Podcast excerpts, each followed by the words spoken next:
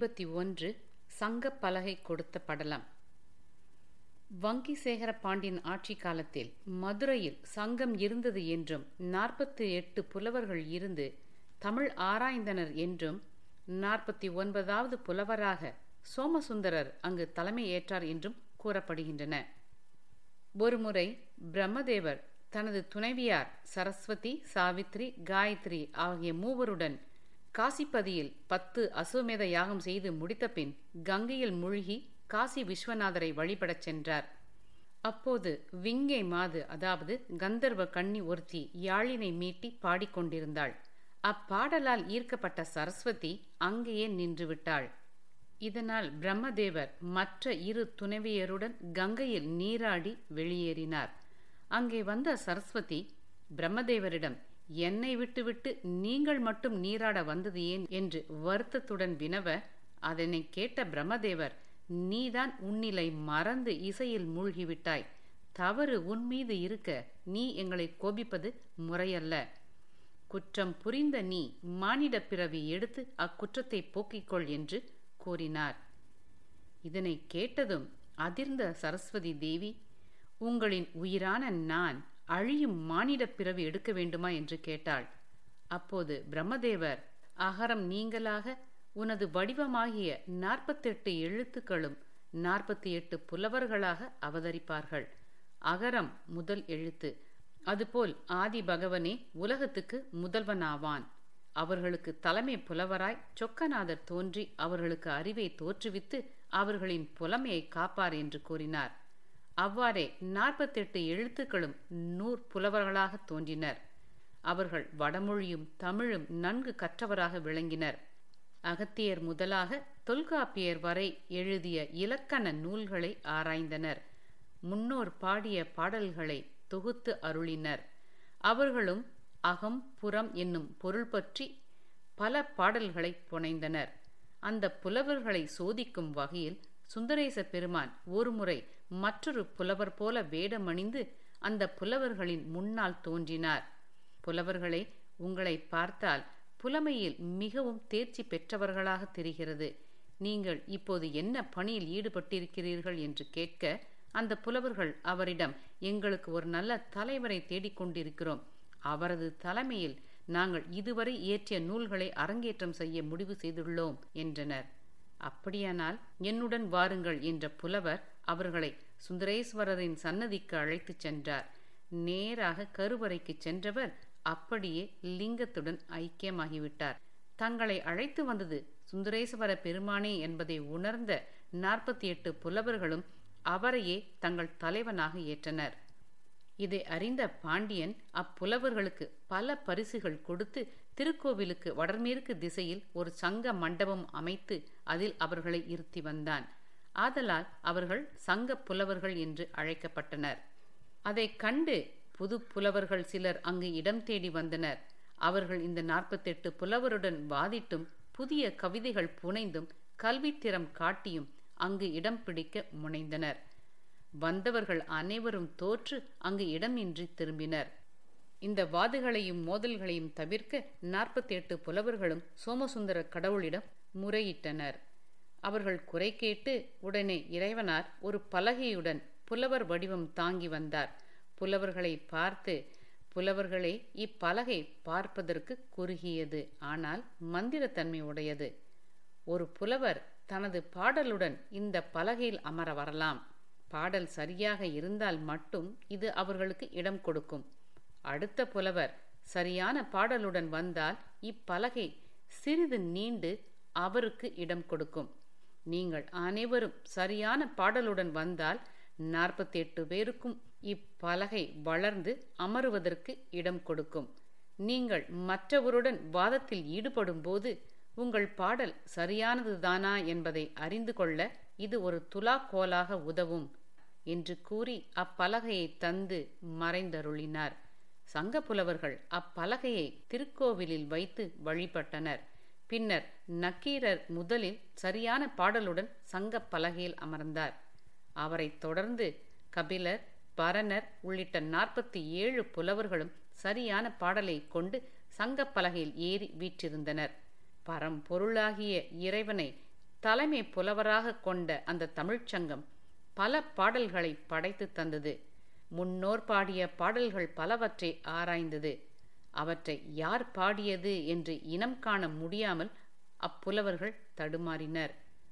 எட்டு தொகை பத்து பாட்டு என வழங்கும் சங்க பாடல்களை புலவர்கள் பெயர் அறிவித்து இன்னார் பாடியவை என்று தெரிந்து இறைவனார் சோமசுந்தரர் பிரித்து காட்டினார்.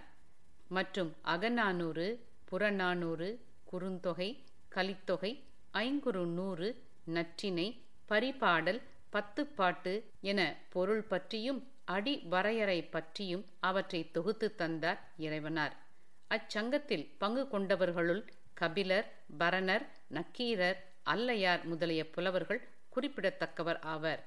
இவர்கள் ஆய்வு மன்றங்களுக்கு சோமசுந்தரரே தலைமை வகித்தார். இவர்கள் முன்னோர் செய்த நூல்களையே அன்றி சமகாலத்து நூல்களையும் தரம் கண்டு பிரித்து வகைப்படுத்தினர். சைவம் தழைத்த மதுரையில் தமிழ் மனமும் கலந்து வீசியது. கோயில் வழிபாடுகள் மட்டும் பேசப்பட்ட அக்கோயில் வளாகத்தில் தமிழ் கவிதையும் இடம் கொண்டது. தமிழுக்கு ஆக்கமும் ஊக்கமும் தந்து பாண்டியர்கள் தமிழ் வளர்க்க முற்பட்டனர். மதுரை தல வரலாற்றிலேயே இது ஒரு திருப்பு முனையாக அமைந்தது. இதுவரை சோழரோடு பாண்டியர்கள் செய்த போர்களும் அத்தலத்தில் வழிபட்டோர் அடைந்த சிறப்புகளுமே கூறப்பட்டு வந்தன. இனி புலவர்களின் வரவும் தமிழ் வளர்ச்சியும் மதுரைக்கு பெருமை சேர்க்க எவ்வாறு இச்சங்கம் பெரிதும் உதவியது என்ற செய்தியும் கூறப்படுகின்றன. இறைவனார் எங்கும் நடுநிலைமை வகிப்பார் என்பதே இப்படலம் கூறும் கருத்தாகும். ஐம்பத்தி இரண்டு தருமிக்கு பொற்கிழி அளித்த படலம். வங்கிசேகர பாண்டியனின் மகன் வங்கி சூடாமணி ஆட்சிக்கு வந்தான். அவன் சண்பக மலர் பிரியனாக இருந்தான். அதனால் அவன் சண்பக வனம் ஒன்று அமைத்தான். வண்டுகள் மொய்க்காத செண்பக மலர்களை சொக்கநாதருக்கு அணிவித்து வழிபாடு நடத்தினான். ஆதலால் சொக்கநாதர் சண்பக சுந்தரேசர் என்ற பெயரினை பெற்றார். வங்கிசேகர பாண்டியனும் சண்பக பாண்டியன் என்று சிறப்பாக அழைக்கப்பட்டான். வசந்த காலத்தில் ஒரு நாள் சண்பக பாண்டியன் தன்னுடைய மனைவியுடன் நந்தவனத்தில் அமர்ந்திருந்தான். அப்போது நறுமணம் வருவதை உணர்ந்தான். காற்றிற்கு இயற்கையில் மனம் இல்லை. ஒருவேளை அரசியின் கூந்தலிலிருந்து இம்மனம் வருகிறதா என்று எண்ணினான். பின்னர் பெண்களின் கூந்தலுக்கு இயற்கையிலே மனம் உண்டா? அல்லது பூக்கள் மற்றும் நறுமண பொருட்களை பூசிக்கொள்வதால் மனம் உண்டாகிறதா? என்று எண்ணினான்.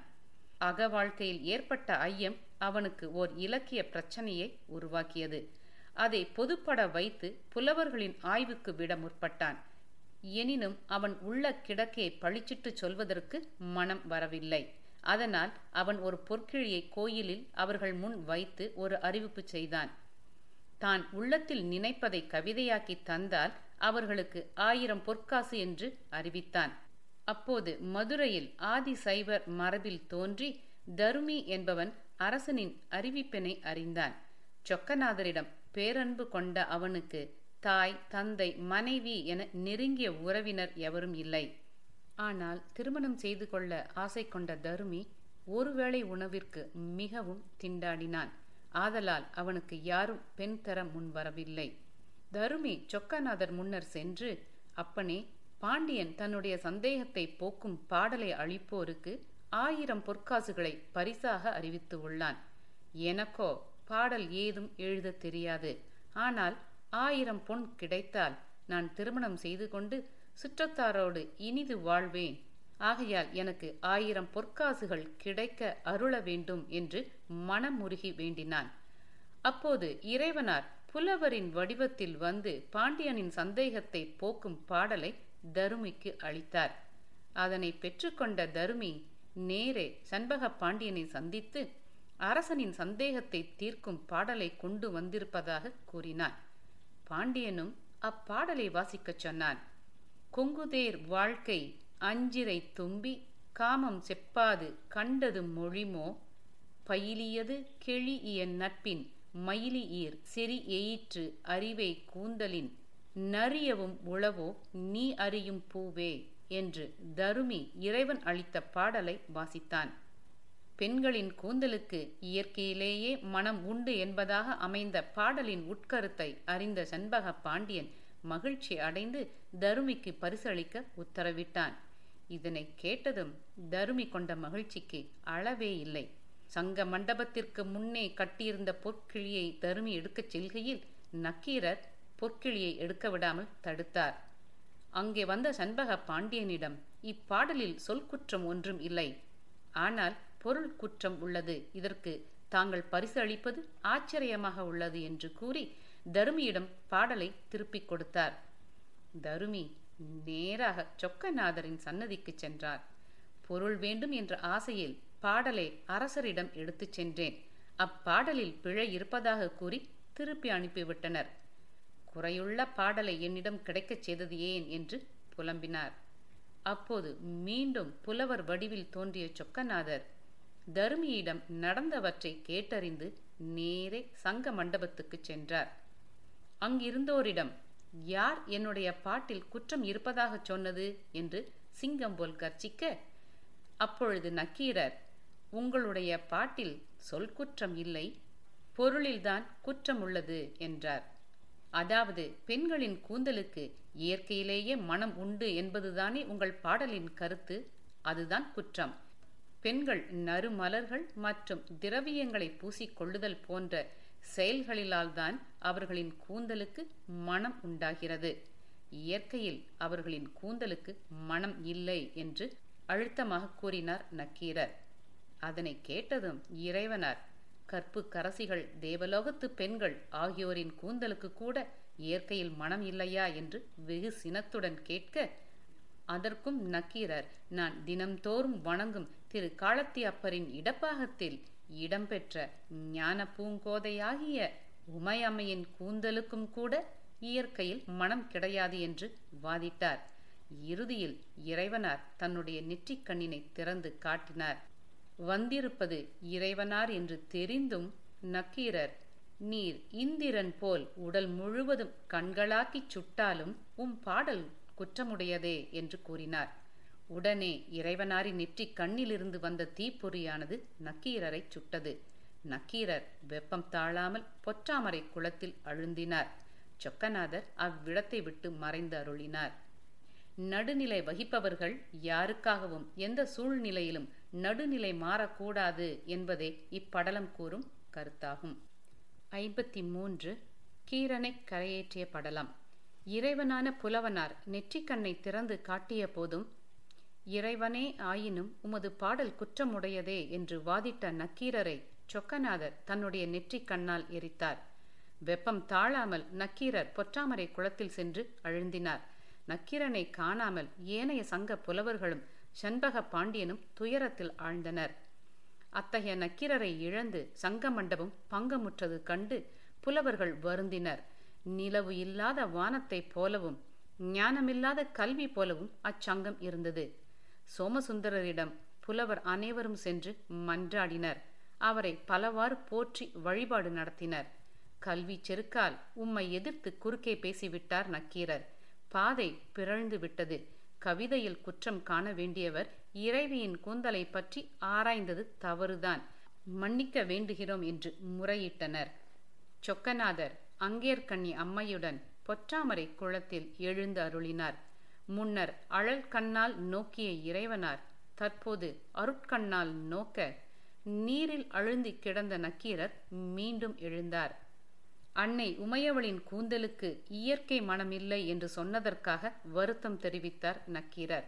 திருக்காலத்தியர் மீது நேரிசை வெண்பாவினால் கையிலை பாதி காலத்தி பாதி என்னும் அந்தாதியை பாடினார். கவிதாஞ்சலி செய்தார். அந்த அந்தாதியை திருச்செவி மடுத்து நேரில் வந்து நக்கீரருடைய கையை பிடித்து கரையின் கண் ஏற்றினார் எம்பெருமான். இறைவனின் கோபத்தை பெற்ற பாக்கியம் அடைந்த நக்கீரர் அதை பிரசாதமாக கருதி கோபப்பிரசாதம் என்னும் பாமாலை பாடினார். நக்கீரர் கருணை கடலாகிய சோமசுந்தர கடவுளையும் மீனாட்சி அம்மையாரையும் வணங்கினார். சோமசுந்தர கடவுள் நக்கீரருக்கு திருவருள் கனிந்து முன்போலவே நன்கு புலவர் கூட்டத்தில் இருக்க கடவாய் என்று அருளி மீனாட்சி அம்மையோடு மறைந்து திருக்கோயிலினுள் வீற்றிருந்தார். தருமிக்கு பொற்கிழி பரிசு வழங்கப்பட்டதுடன் பலவித சலுகைகளையும் மன்னன் அளித்தான். தமிழுக்காக குரல் கொடுத்த நக்கீரரின் இலக்கண அறிவை மேலும் பலப்படுத்த எண்ணினார் இறைவனார். இறைவனே ஆனாலும் தவறை சுட்டிக்காட்ட தயங்கக்கூடாது என்பதை அனைவரும் புரிந்து கொள்ள வேண்டும். அப்படிப்பட்ட பக்தனை இறைவன் முதலில் சோதனை செய்தாலும் இறுதியில் நன்மையே அருளுவார் என்பதே இப்படலம் கூறும் கருத்தாகும். மீண்டும் அடுத்த படலத்தில் நன்றி வணக்கம்.